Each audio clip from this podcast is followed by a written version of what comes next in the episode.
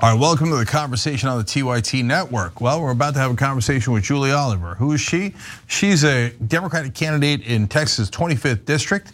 She's a progressive that has both Bernie Sanders and Joe Biden's endorsements. Huh, interesting.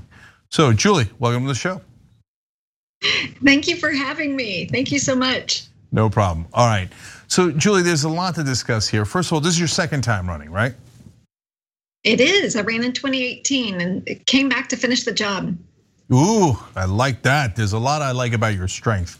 So this was supposed to be a, a pretty solidly Republican district. Uh, apparently not so. So um, you got pretty close last time, and this time looks like there are polls that have it at a statistical tie. So tell us what's different this time around.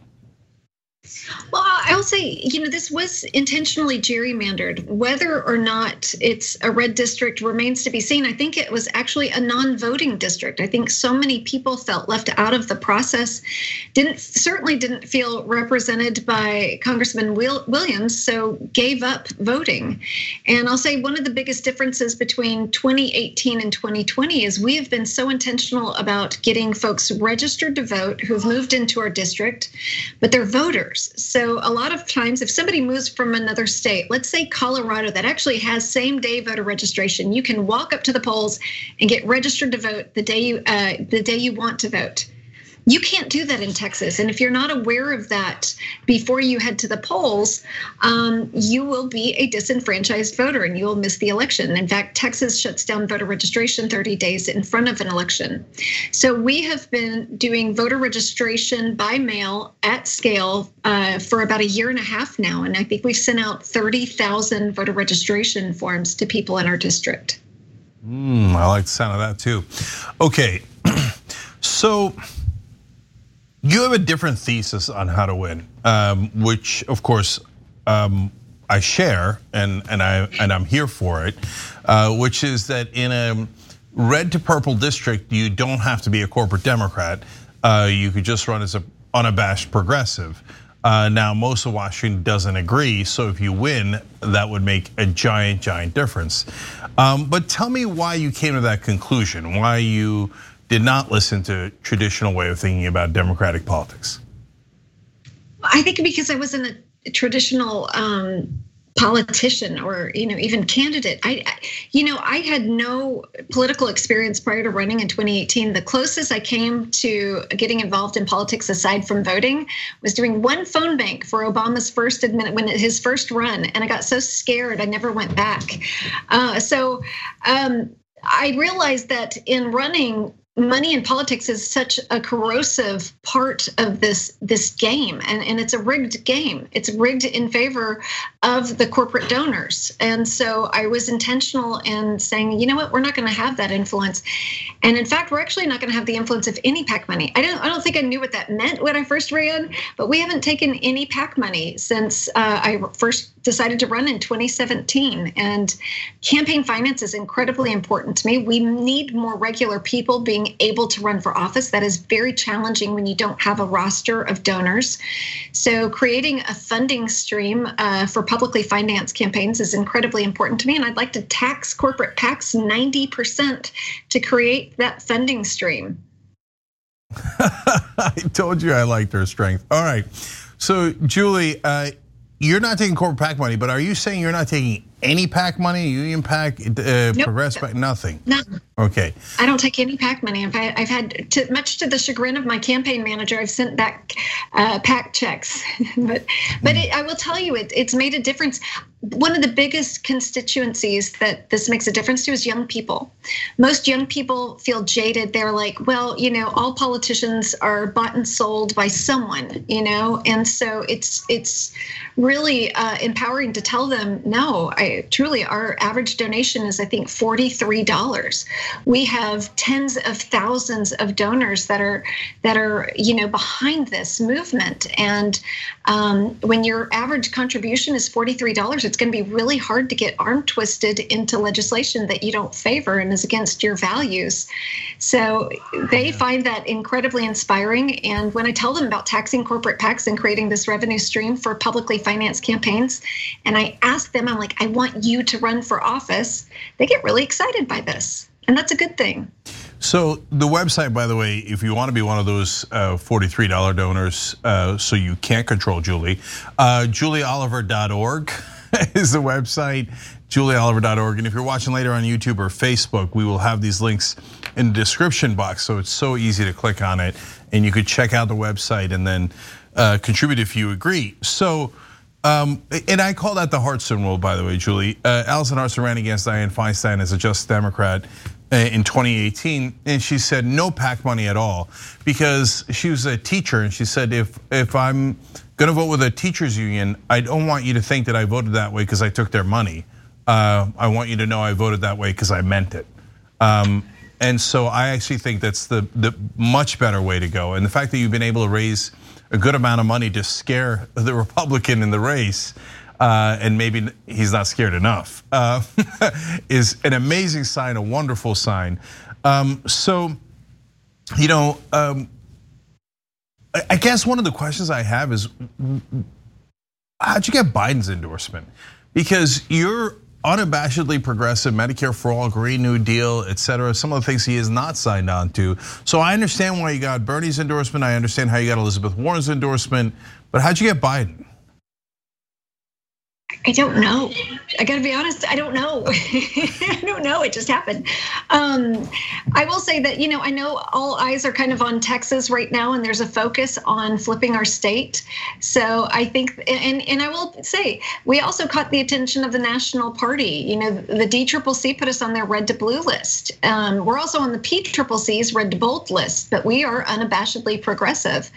And um, I don't know if that had something to do with it, being on the red to blue list, you know, uh, incentivized, you know, Biden to endorse us.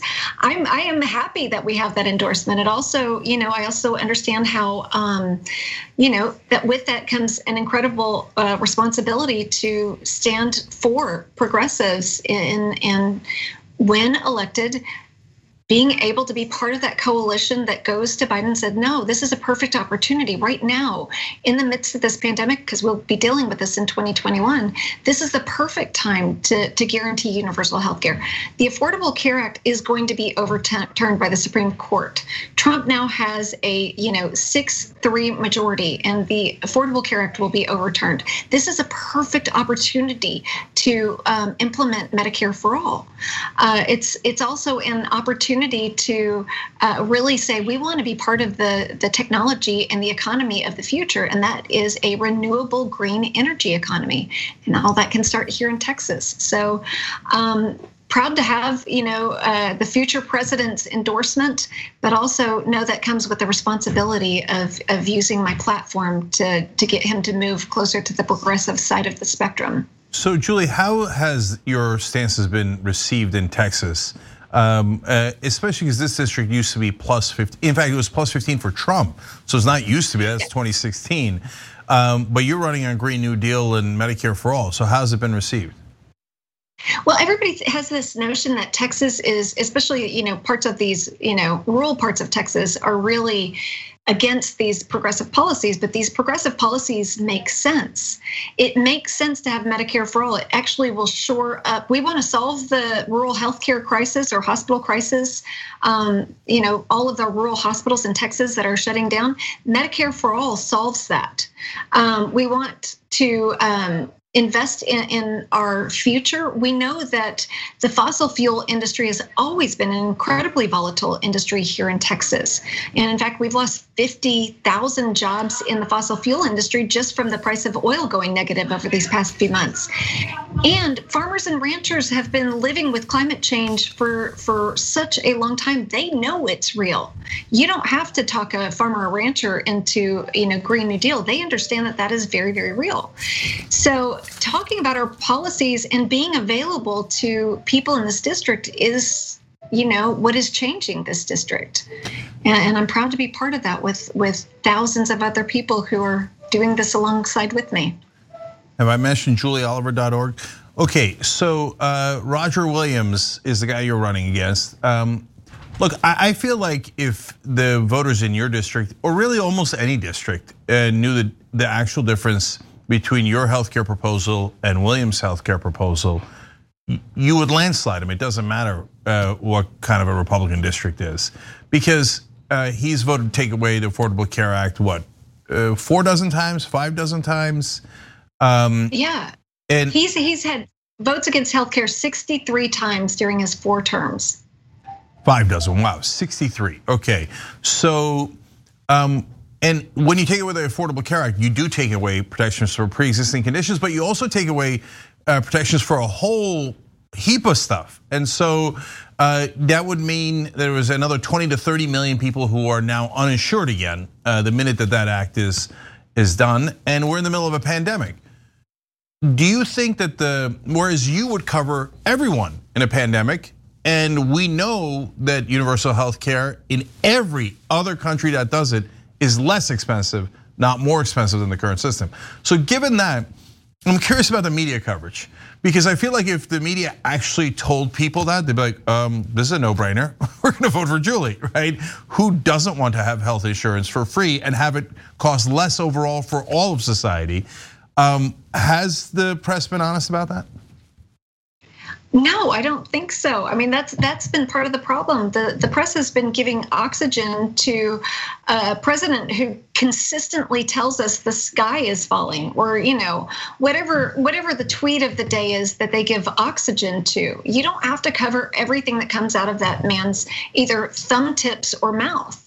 And that's what the media does. But the reality, we could talk, we could actually have real conversations about facts. You you mentioned one, our healthcare system is the most expensive in the world, and it leaves out the most people in the world. Um, we have, uh, in Texas, we have a maternal mortality rate that rivals third world countries. So if we really want to improve outcomes and save lives and save money, universal, guaranteed universal healthcare, single payer through Medicare for All is the way to get there. Um, that's a great way of framing it that I have not heard before. We have the most expensive system in the world and the one that leaves out the most people. How could you possibly be in favor of that? And the way that you would be in favor of that is if the media lies to you and and tells you, oh, uh, he said, she said, I can't tell the difference. No, yeah. Williams' plan would cover, well, he doesn't have a plan, but if he had a plan, it would cover thirty, forty million less people and would cost more. So if they were honest about it, he'd get killed. But they they they basically lie on behalf of Republicans by calling things even when they're not remotely even. Um, so have I mentioned Julie Oliver dot org? I think I did. Um, okay, so Julie, uh, you're a regular person. You don't come across as a politician at all. Um, it, like it's, I can sense it instantly. So what are you doing here? Uh, how did you get involved in politics? I it is. Honest to God, I have a son who's twenty-three, but he has battled, just battled having health. Um, he was born in neonatal intensive care when, he, you know, as a newborn. He um, has a heart condition that we discovered when he was five, went on to d- discover he has an immune deficiency that kept him out of high school for two years. So when Congressman Williams and other Republicans voted to repeal the Affordable Care Act, in twenty seventeen, I looked at my husband, I said, oh my gosh, I have a terrible idea. I need you to talk me out of it. I think I'm gonna run for Congress. And he didn't talk me out of it. And, um, you know, again, I had no political experience. I, I joke around, my very first block walk, you're supposed to use software to go block walking and target doors that will be Democratic voters in a primary. I literally went door to door on my first block walk because I didn't know you were supposed to do that and talk to people. It was really cold, it was December. Um, but. Yeah, I'm not this polished, um, groomed candidate. I, I'm a mom who cares so deeply for her son, but also cares so deeply for my community, and realizes that the social safety net is what saved me as a, a teen.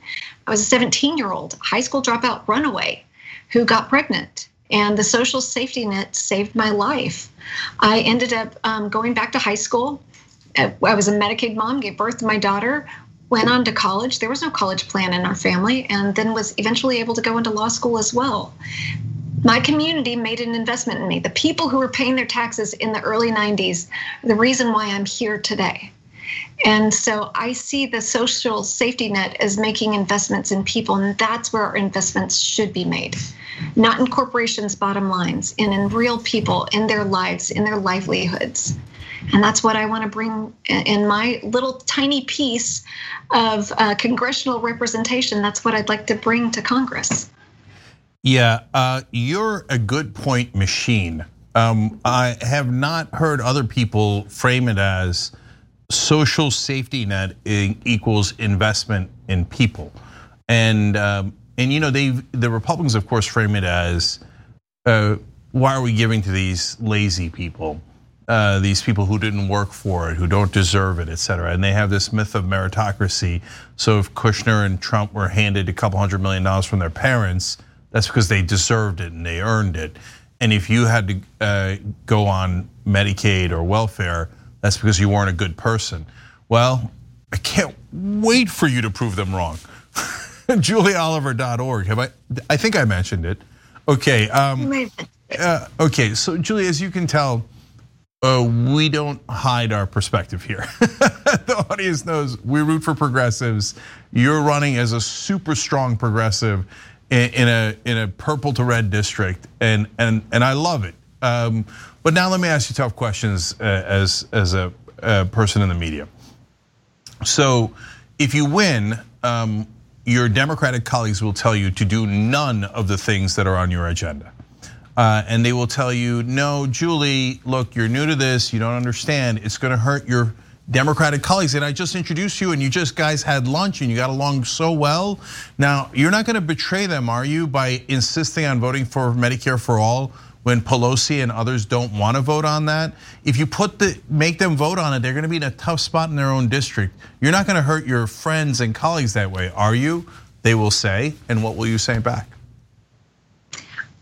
We'll say, I will actually pull out my whiteboard and show them how Medicare for All is the thing that, again, saves lives, improves outcomes, and saves money. And at the end of the day, who is it that we want to be fighting for? Is it that we want to be fighting for our communities, or do we want to be fighting for that health insurance executive's compensation plan? A health insurance executive who makes anywhere from last year forty-nine thousand dollars a day to over one hundred thousand dollars a day every day, three hundred sixty-five days a year. Put that in perspective. We don't pay teachers forty-nine thousand dollars a year, yet we're paying health insurance executives forty-nine thousand dollars every day. And that's a low end of the spectrum. Um, that's not who I want to fight for. And that's, again, why I made a very intentional decision not to take PAC money, because I don't want to be arm twisted by those colleagues who say, you can't vote that way, Julie. That's not how my donors want you to vote. I don't care what your donors think. What I care about is what my, my voters need. And in my district, Medicare for All works. So, uh, first of all, um, forty-nine thousand dollars a day, by the way, to not give you health care, because they make a profit by not giving you health care. Not, they lose money every time they give you health care. So that he's, those folks whose salaries you gave, they have perfected the art of of not providing health care. And And so we have a totally sick system. But Julie, they're not gonna say, hey, it's my donors. And if you say that, they'll be, that what they'll say is, we're deeply offended. Do you really think that's who we are? Are you saying we're corrupt, Julie? Because that's super offensive to leadership and to all these wonderful people that you just met. Julie, you don't wanna be that offensive, do you? Oh, of course I don't wanna be offensive and rude. However, um, campaign finance reports don't lie. Mm. They don't. Uh, you know what? I, you gotta you know win, Julie. Like to you gotta Sorry. win. I actually want. You remember how the Republicans paraded out those posters um, during the impeachment hearings, and they were just so tacky. Like, I want somebody to do that, with, but on campaign finance reports. Like every time a congressperson is speaking, have a list of the corporate donors um, that are funding that reelection bid. That's what I want to see. Julie Oliver dot org. Have I mentioned it? Have I mentioned Julie Oliver dot org? Um, okay, so uh, look, I, I, I'm. It would be a great day in America if we had enough um, momentum within the progressives in Congress that they could actually stand up to leadership and say, okay, that's like your opinion, man, but my voters matter more than than you than your donors. Um, and and so, Julie, if if there is, I mean, let me ask one more question about that. If there is a Democratic majority in the House, the Senate, and and the presidency, do you think you'll be negotiating with Republicans who at that point will have zero power, or with the donor class that fund the rest of the Democratic Party? I think that's a yes and yeah. I think it's going to be, I think both, honestly. I think it's, um, depends on the issue. You know, I think there are probably some things that are bipartisan in nature that need resolution. Uh, and I think about the things that affect my district. I have a, a large military installation that has a large uh, proportion of, of veterans. And we are not honoring our commitments to veterans. We are not meeting disability claims in a timely fashion. I found out today that veterans, um, retired veterans now have to pay a fee to a TRICARE uh, supplement. And if they don't do it by the end of this year, and there's only one phone line to call, by the way, you can't register uh, through the web a website, they will lose their coverage. And so I think things like that will will we have to reach across the aisle to develop solutions for. Mm-hmm. But I do think that you're right. I think the bigger, the more we can grow our progressive ranks, the bigger the voice we are going to have in Congress. And we are going to be able to be a strong contingent. I'm really excited that Cori Bush and Jamal Bowman are going to Congress because they're adding to those progressive ranks.